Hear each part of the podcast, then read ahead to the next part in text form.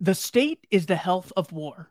This is the result of having unique access to a central bank, the recognized right to collect money involuntarily through taxation, the ability to conscript men into fighting against their will, a monopoly on compulsory education, and a legal double standard which allows mass murder to go unpunished under the guise of foreign policy. Welcome to Keith Knight. Don't tread on anyone and the Libertarian Institute. Today, I am James, joined by James Corbett of CorbettReport.com. Become a member of CorbettReport.com for just $1 a month. If you're interested in his videos, check out the World War I conspiracy and the bystander effect. James, how's it going?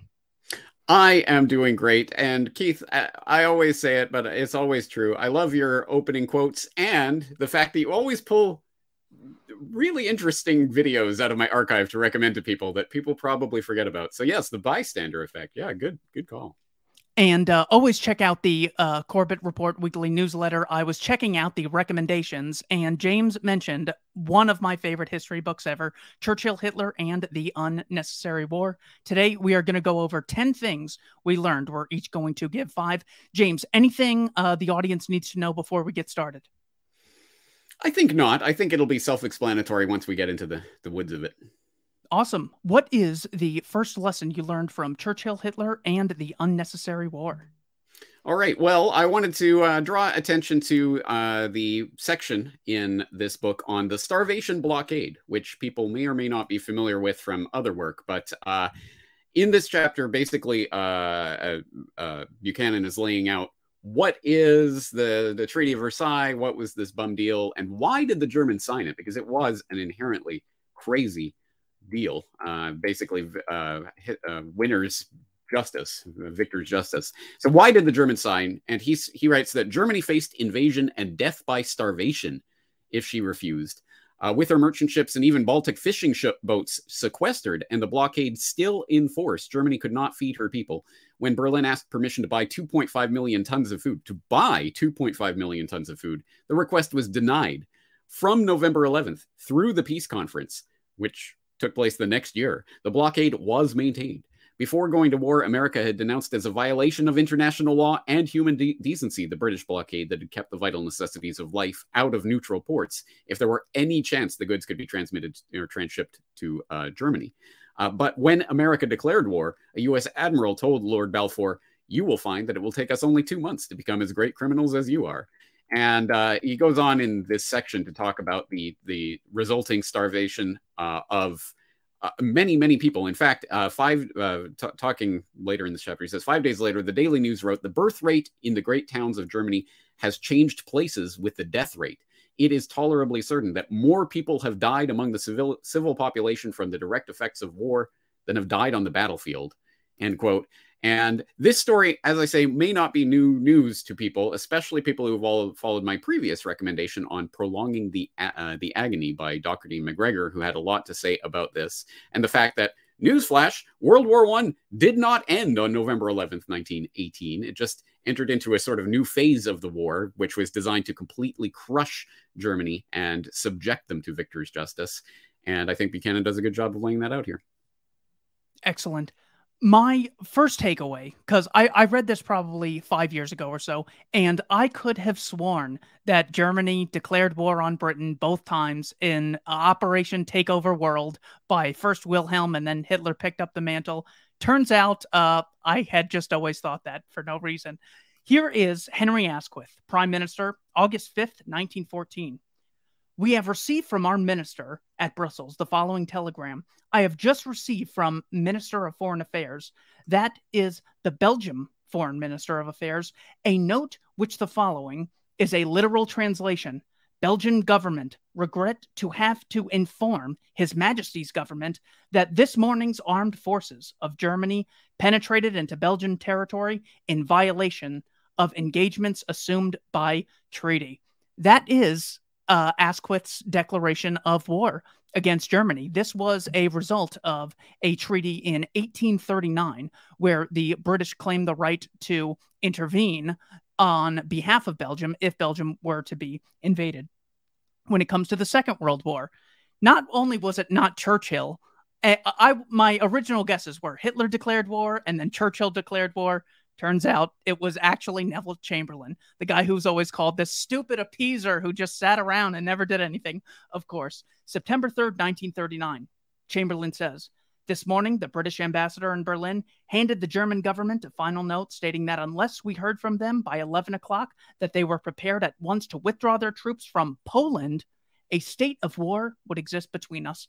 I have to tell you now that no such undertaking has been received, and that consequently, this country is at war with Germany. My mind was blown when I came across that information. James, what is the second one you have for us?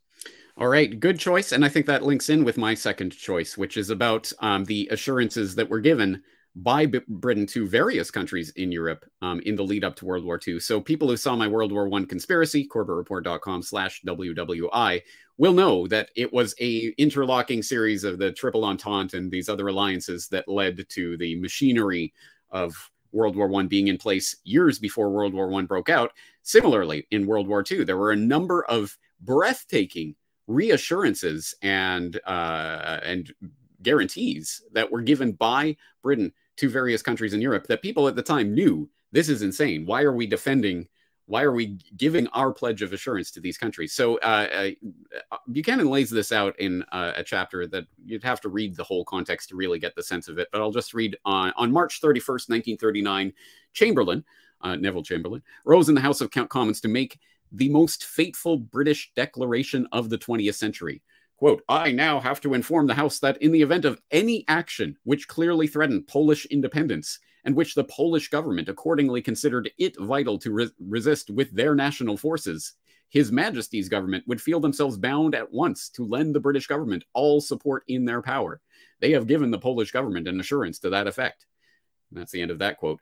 In other in words drafted by Halifax, Neville Chamberlain had turned British policy upside down.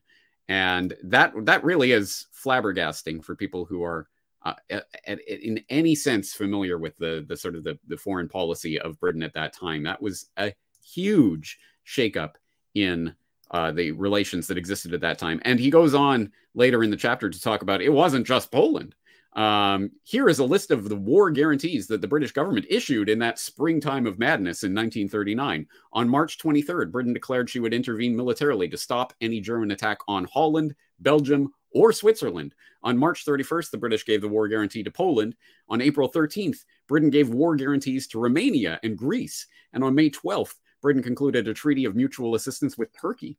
So clearly, the pieces were being set that basically anything, anywhere in any of these states would trigger the World War II, which is exactly what eventuated. And if you read that quote from Chamberlain again, that it's eh, particularly remarkable that it's basically whatever Poland decides is in their vital interest to defend with their forces. We will send His Majesty, His Majesty's uh, forces to to defend. So it's putting British foreign policy and the basically declaration of World War II completely into the hands of a foreign government to declare, well, we think it's in our vital interests that you guys send your forces. it's absolute craziness that that happened. The second thing that really stood out to me was the hawkish mindset of Winston Churchill. Pat Buchanan quotes from the historian Martin Gilbert in his book Churchill A Life. Gilbert is a very favorable Churchill historian, has been given exclusive access to a number of archives. Gilbert writes On May 4th, Lord Londonderry, who had recently been in Berlin and met Hitler, wrote to Churchill I should like to get out of your mind what appears to be a strong anti German obsession. Churchill replied that Londonderry was mistaken in supposing that I have an anti German obsession, and went on to explain. British policy for 400 years has been to oppose the strongest power in Europe by weaving together a combination of other countries strong enough to face the bully. Sometimes it is Spain, sometimes the French monarchy, sometimes the French Empire, sometimes Germany. I have no doubt who it is now. But if France set up to claim the overlordship of Europe, I should equally endeavor to oppose them. It is thus, through the centuries, we have kept our liberties and maintained our life and power. Now, if you watch Jake Sullivan, the National Security Advisor's most recent appearance at the Council on Foreign Relations, he actually says what's going on now is we are in a great power competition between two rivals which view the world very differently than us, meaning Russia and China. this is what it's actually about a great power competition. So to see it not only said now, but to have been said almost a century ago goes to show you that the high costs of war that are not paid by the politicians simply just look at these as great opportunities to extend their empire. What often goes missing, what uh, Pat Buchanan gets into, is that empires are frequently destroyed by war. So far be it for people who are saying, yeah, let's take on Japan, uh, let's take on China and Taiwan, let's take on Russia in Ukraine. He says there's a number of empires who have fallen because of this. The French Empire fell at Waterloo because of uh, expansionist policies. The German Empire in the First World War declared war on France and Russia and it crumbled. The Ottoman Empire was lost as a cause result of the First War. Both the Tsarist Empire of Russia and the Soviet Empire were lost uh, in wars. Um, the, the stupid Soviets, they got bogged down in a war in Afghanistan. How could anyone ever fall for such a thing? The Habsburg Empire of Austria Hungary fell after the First World War, the Japanese Empire after the Second World War, and the list goes on. But this is the sort of mindset that we get into this sort of hawkish mindset, which allows uh, Churchill to get away uh, with historians with something like Operation Catapult, which France refers to as their Pearl Harbor, which killed 1,297 French servicemen off the coast of Algeria. This operation was initiated by Churchill because he said he feared that those vessels might end up in the hands of the National Socialists if they themselves didn't kill them. Well, if we're going to be saying, well, I don't care if Japan gets nuked off the face of the earth, they did Pearl Harbor to us. Well, it, that same metric would then apply to the British Empire. Terrible uh, information, but it's vitally important so we could grasp the implications. James, third lesson from Churchill, Hitler, and the unnecessary war. Yes, you bring up some good points, and I'll probably be touching on a couple of them in my next pick. So, number three, um, I, again, this will probably not be news to anyone, but uh, Buchanan, I think, does a good job of highlighting the nature of the atrocities that were committed on the Allied side of the equation, because, of course, they censored history textbooks. We'll, we'll be happy to tell you about Nazi atrocities and Japanese imperial atrocities, but Western Allied atrocities, never. Why I never? Well, yes, of course they happened. And Buchanan goes through and talks about how not only did they happen, but of course they happened at the request and at the orders of Churchill himself. They went up the chain of command. And it did note that there was a memo that he sent to his air chiefs later on to basically scapegoat them to make him look like, oh no, it was your guys' decision to do all this. And um, recognizing this, um, Air Marshal Harris implies that Churchill gave the order to incinerate Dresden. Uh, quote, I will only say that the attack on Dresden was at the time considered a military necessity by much more important people than myself. So he wasn't saying it was Churchill, but it was Churchill. Um, and uh, of course, it wasn't just the British side, it wasn't just Churchill. The Americans, too, played a role in adopting methods of barbarism from which earlier generations would have recoiled in horror and disgust. During World War I, we condemned the British starvation blockade before we went in, but supported it with our warships after we went in. If Churchill initiated terror bombing, America perfected it. Boasted Curtis LeMay of his famous raid on Tokyo. We scorched and boiled and baked to death more people in Tokyo that night of March 9th, 10th than went up in, uh, in vapor in Hiroshima and Nagasaki combined. End quote. We and the British fought for moral ends. We did not always use moral means by any Christian definition, and Churchill played the lead role in Western man's revision, reversion to barbarism. So there's definitely some uh, important uh, items in there for people who don't know. Yes, the the uh, uh, the firebombing of Tokyo, absolutely, undisputably, just a horrible, horrific war crime. But hey, it was done by the Allies, so no Nuremberg for that, right? The third one that came to mind for me was Pat Buchanan really talking about the costs of war for the First World War regarding America. He says they had sent their sons across the ocean to make the world safe for democracy, only to see the British Empire at a million square miles. They had been told it was a war to end wars, but out of it came Lenin, Stalin, Mussolini, and Hitler, far more dangerous despots than Franz Joseph of Austria Hungary or the Kaiser of Germany. He even quotes the preface of Winston Churchill's first book after the war ends in March of 1948. This is Churchill in The Gathering Storm. The human tragedy reaches its climax in the fact that after all the exertions and sacrifices of hundreds of millions of people, and the victories of the righteous cause, we have still not found peace or security, and that we lie in the grip of even worse perils than those we have surmounted. Referring to the fact that the war for Polish independence ended up with Poland in the hands of Stalin. Um, Churchill said to Stalin at Yalta once, um, Look, we started this war to protect Poland. Can we at least have free elections in Poland? And Churchill responded, Free elections like in British occupied Egypt. And then it was never brought up again.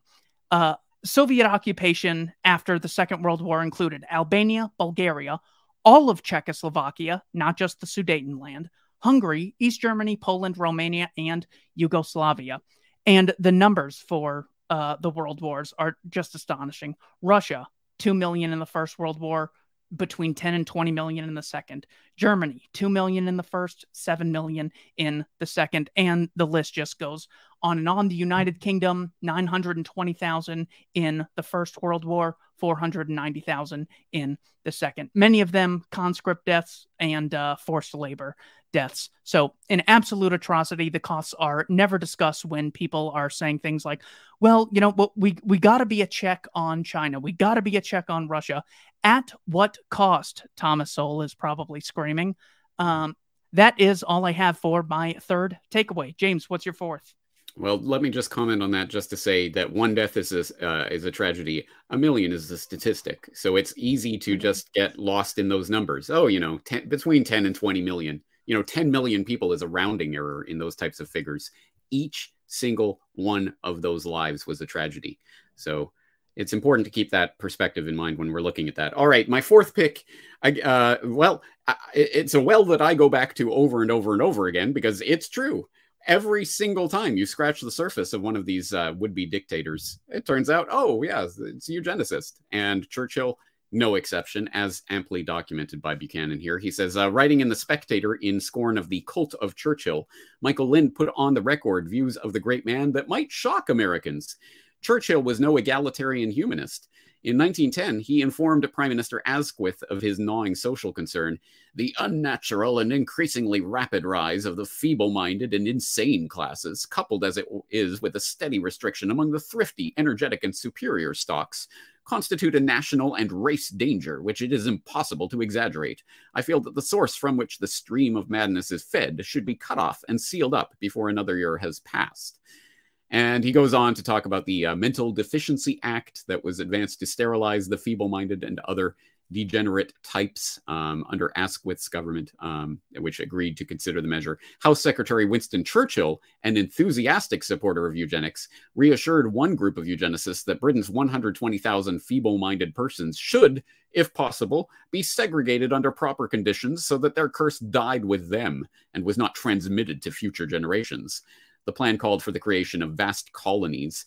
Thousands of Britons unfit would be moved into these colonies to live uh, to live out their days, and it goes on from there. Uh, this again should not be surprising because, as I say, every time we start to puncture the uh, the myth of these legendary characters, it turns out, yeah, they were horrible eugenical people. And for the people without their heads screwed on straight in the audience, um, you should know when they talk about the feeble minded and unfit and blah, blah, blah, these elitists believe that, of course, does not apply to them and their families. It applies to you and your families, whoever you are, whatever color your skin is. Um, it's just you, you riffraff, you useless eaters, as the Kissingers and the Nazis like to talk about. Um, that was a, a, a common phrase amongst both of them. And also, hey, this is ammunition for those you know progressive woke people in your life who are very concerned about these issues. Well hey look at this. Maybe we shouldn't be venerating churchill. What do you think? What what does that say about the narrative of world war ii guys? This this could be ammo that you could use in conversations in the info war with those types of people I too was absolutely shocked by the civilian bombing. It turns out the guy behind it was a physicist named Frederick Lindemann in his dehousing plan that he gave to Churchill. Britain initiated the bombing of Berlin May 15, 1940, whereas the German Blitz in response was in September, the 6th of September 1940. Pat Buchanan quotes C.P. Snow, a science advisor to the royal government in his book Science and Government, the Godkin Lectures at Harvard University. he C.P. Snow is summarizing the paper laid out by Frederick Lindemann. He says, The paper laid down a strategic policy the bombing must be directed especially against German working class houses. Middle class houses have too much space round them and are bound to waste bombs. The paper claimed that, given a total concentration of effort on the production and use of bombing aircraft, it would be possible in larger towns of Germany, that is, those with more than 50,000 inhabitants, to destroy 50% of the houses. Second piece of evidence Buchanan uses is from J.M. Spaight, the principal secretary for the Air Ministry, in his book Bombing Vindicated in 1944. Because we were doubtful about the psychological effect of propagandist distortion of the truth that it was we who started the strategic bombing offensive, we have shrunk from giving our great decision of May 11, 1940, the publicity which it deserves. It was a splendid decision. It was as heroic, as self sacrificing as Russia's decision to adopt her policy of scorched earth. James, fifth lesson from Churchill, Hitler, and the unnecessary war. All right, my fifth lesson is touching on something that I think you brought up earlier, but uh, towards the very, very end of the book, uh, Buchanan is reflecting on the ultimate effects of this war, the sort of the big picture geopolitical broad sweep of history brush um, with which we can understand these types of events. And he says that America is the last superpower because because she stayed out of the world wars until their final acts. And because she stayed out of the alliances and the world wars longer than any other great power, America avoided the fate of the seven other nations that entered the 20th century as great powers the British, French, German, Austro Hungarian, Russian, Ottoman, and Japanese empires are all gone. We alone remain we Americans, because we had men who recalled the wisdom of Washington Jefferson and John Quincy Adams about avoiding entangling alliances, staying out of European wars, and not going abroad in search of monsters to destroy. And I certainly appreciate the point that uh, Buchanan is making here about the creation of Pax Americana, this age that we are living in, of the what was, of course, the Cold War and the, all of that, but ultimately became the unipolar superpower, un, unquestioned hegemon of the world. How how did that happen? And he does make the point that i think is a valid point to make. Yeah i'll we'll let you you and those guys fight over there and then we'll come in at the end and be the decisive factor and basically uh, take the spoils of that victory. I think there's um, perhaps some more cynicism involved in that than um, buchanan is letting on there. I certainly wouldn't say that it's um, I, I think it was a good thing for america to stay out as long as it could but it should have stayed out for maybe the whole war um, but of course, that's unspeakable because this was the this World War II is the the the good war, and it's the one that everyone can agree was the right thing to happen. Well, Buchanan destroys that myth, or at least puts some pre- pretty serious punctures in that myth in this book, and I so I would recommend it to people. And at the end of the day, it is interesting to reflect on the incredible, the almost unthinkable change in world order that people went through, not just through World War One, but then again World War Two and the world of 1950, 1945, completely different than the world of 1900, 1910. Um, it's remarkable to think that the change that the world went through and at what cost. Again, how many millions and millions and millions of lives had to be lost? How much blood had to be shed? All for these fancy, highfalutin ideals of king and country and blah, blah, blah. But in reality, it was about erecting a world order that wasn't really about you and protecting your benefits. It was about the benefits of the elitists who believe themselves to be of superior stock. And that's what it's about at the end of the day my final takeaway was the examples that Buchanan gives of times when he calls it when America showed restraint. This is when you don't start killing civilians, when you might have an excuse to, but I will take the victory when we can. He says, Here are some examples of uh, the uh, historical examples of when the US could have gone to war, didn't, and things turned out far better than anyone could reasonably assume compared to had a war been declared. He said there was a coup in Prague in 1948 where the Soviets impo- installed a puppet dictatorship. There was the East German uprising of 1953. The Soviets were murdering civilians. The Hungarian Revolution of 1956, where the Butcher of Budapest Budapest, Nikita Khrushchev sent in the tanks. Number of civilians were killed there. In 1964, China had Project 596, where they uh, displayed their ability to have a nuclear weapon. And within a decade, Kissinger and Nixon are shaking hands with Mao. See, we can't talk to President Xi, Lloyd Austin tells us, but we can talk to Chairman Mao. Can't talk to Vladimir Putin, but we can have a formal alliance with Joseph Stalin. 1968, Czechoslovakia, Soviets come in because there's a uh, great lack of obedience to the state there. Number of civilians are killed. Nin- 1981, the solidarity movements crushed by the Soviets in Poland. And in 1983, there is a flight called KAL 007, which the Soviets shot down and killed a sitting member of Congress, Larry McDonald. Ronald Reagan did not declare war. And within a decade, the Soviet Empire came crashing down. You don't have to go to war to uh, prove the point that you are a great nation with great ideals. Great amounts of wealth can come in the absence of being engaged in these conflicts. James, when you were reading this, did anything come to mind as, oh my God, the same thing is happening today? What were the big parallels that jumped out to you? Yeah, it's difficult for me to to read about World War One and World War Two without seeing those parallels, and I think you've touched on some of them already. It's the same type of rhetoric that's being employed now that was li- employed in the run up to World War One and World War Two, um, and it is a similar situation geopolitically speaking. It's been documented that this Thucydides trap, the rising power that's threatening the world hegemon, um, which was the case, obviously, with a rising Germany uh, threatening the British hegemon back in the uh, early part of the 20th century, which led to World War One. And we are in the exact same sort of loop at the moment. And of course, since World War II, every single geopolitical boogeyman, every enemy of the U.S. State Department and any other um, foreign foreign office of any of the Western powers, the enemy is Hitler.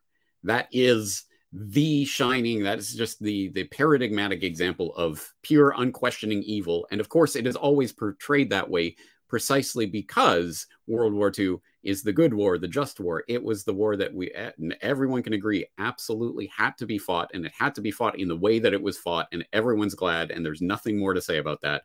Well there is more to say about that. So i appreciate this book for puncturing that myth as i say because obviously it pertains to what's happening right now with China and with uh, Russia and their status as boogeymen. And Putin is the new Hitler, right? And Xi will be the new Hitler once the uh, the targets of the State Department go firmly on him. We know w- what this rhetoric is, and that's why it's important for people to understand the actual historical roots of this. I want to talk about a potential white pill. Max Boot came out with an article in Foreign Affairs titled What Neocons Got Wrong March 10th of this year and how the Iraq War taught me about the limits of American power. Regime change obviously did not work out as intended. The occupations of Afghanistan and Iraq were, in fact, fiascos that exacted a high price in both blood and treasure for both the United States and even more, of course, the countries it invaded. Am I just so desperate to find a silver lining that that actually makes me happy? Or, or are we actually seeing somewhat of an anti war uh, message that just becomes at some point profitable for the elites to embrace. Yeah, well, I would hope that at the very least there is a way to incentivize monetarily or any other way peace so that the, we can get buy-in from the would-be elitist dictators. Um, I'm not holding my breath for that. And thank you for drawing my attention to that article because I did not see that when that came out. So I will definitely be reading that as soon as we hang up on this conversation. But you will forgive if I'm a little bit cynical and withhold my support for Max Boot, as people may or may not know, someone that we probably shouldn't be listening to about anything. So um, I'll I'll have to see what his argument is. But yes, hopefully there is at the very least uh, a widespread public awareness of the madness, the absolute insanity of the past couple of decades. And that is something that I think cannot be hidden or swept under the rug easily. And that's why uh, Max Boot and others presumably have to get out in front of the parade and go, hey, no, I'm with you guys. We're, we're leading this parade um, because people know, absolutely know that they were lied into the Iraq war, lied stone cold straight to their face by pathological, psychopathic liars and uh, that was uh, no one even disputes that anymore. Everyone knows the absolute insanity of the WMD myth and all of that crap that was sold to the public to generate the Iraq war. Nobody buys it. That's why the 20th anniversary kind of came and went, and there wasn't a whole lot of hoopla about it because it was the shining paradigmatic moment of people transiting from that old paradigm of, well, yes, okay, the, the mainstream media might get some things wrong, but they do their best, gosh darn it. Well, no, no one believes that anymore. And that is a big reason why. So I think at the very least, yes, public opinion will lead these would be tyrants to at least give lip service to this. And that is a good thing because these wars are waged on the back of us, you and me, and people like us who have to pay for these wars with our blood. And well, I, I don't know about you, but I, I'm certainly not willing to do that and or to have my children's blood shed in the name of one of these stupid ginned up wars for geopolitical dominance. Um, so they're going to have to come up with some other way to trick us all into it, or to unleash the AI AI robot armies of the future. Which once they have that, I guess, hey, who cares about the human equation? So if I go to corbettreport.com, I'm going to see things like the truth about Afghanistan, Iraq, Libya, Syria, and all of these things, the World War One conspiracy. I'll see World War II material. And I might be terrified if I haven't done any research in this. I go, this guy thinks all the wars are based on lies. Who, who does he think he is? All of the governments throughout all of history are on the same exact page and they like to lie. And it just so happens that the, the liars are in the government. Do you have a general theory as to why deception or falsehood is such a common practice throughout so many governments throughout such a long period of time? Any uh, uh theory as to why that is? I do, and I posited it in uh, one of the videos that you recommended earlier, which I'm going to forget the title. I think it was A Brief History of War Lies, something like that. Um, but at any rate, in that, I made the point that from the point where we went from absolute monarchical dictators to democracies, uh, th- there had to be a change in the, the the the declaration of war and the getting of the public on board with the war. In the olden days, the king could just say, "Well, you know, it's God has told me," or I I've been threatened by this or I I don't like this this or that uh, that my cousin in Europe let's go wage war on him and people would have to whether they liked it or not. In the age of democracies, uh, you have to have some form of public support. There has to be at least the fig leaf of a pretense that the public is on board with a war.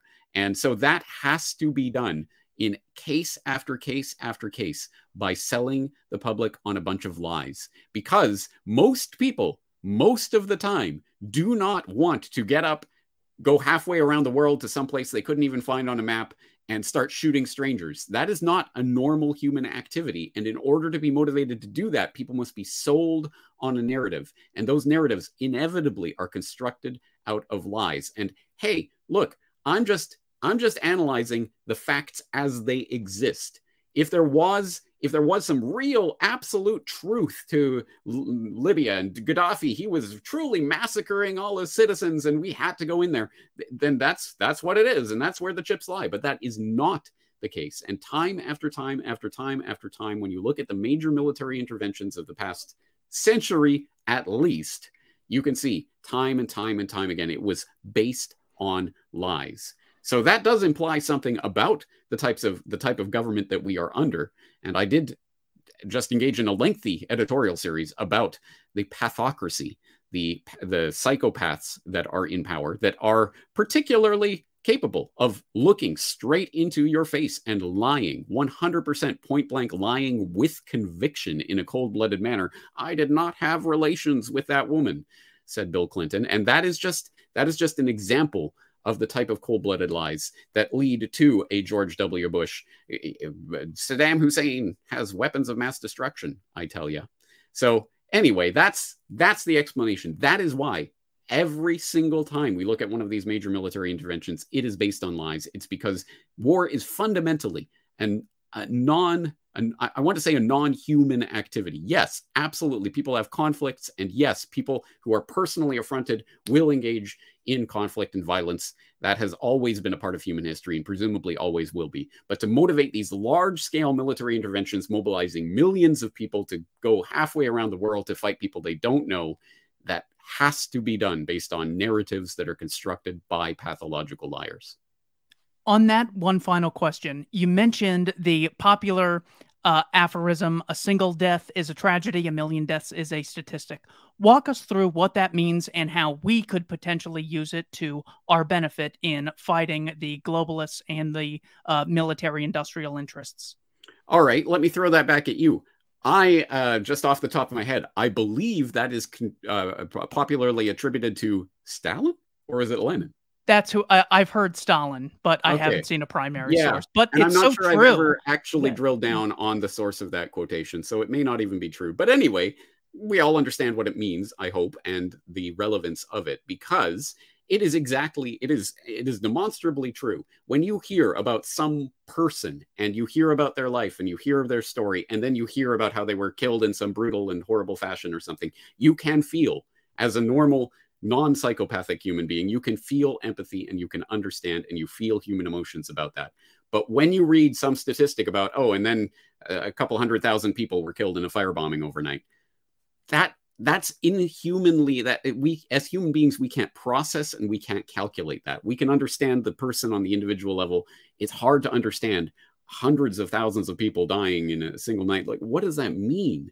Um, so in order to wrap our minds around that um, oh, well, in fact, it is precisely the fact that we cannot process that that is used um, by the people in positions of power to say, you know, oh, okay, and a million people died over here and yay, conquered. But um, there's an interesting aspect to that that uh, was pointed out recently by historian Tom Holland, who has written and talked about um, the Roman Empire, the, the, ancient Greeks, and all of this.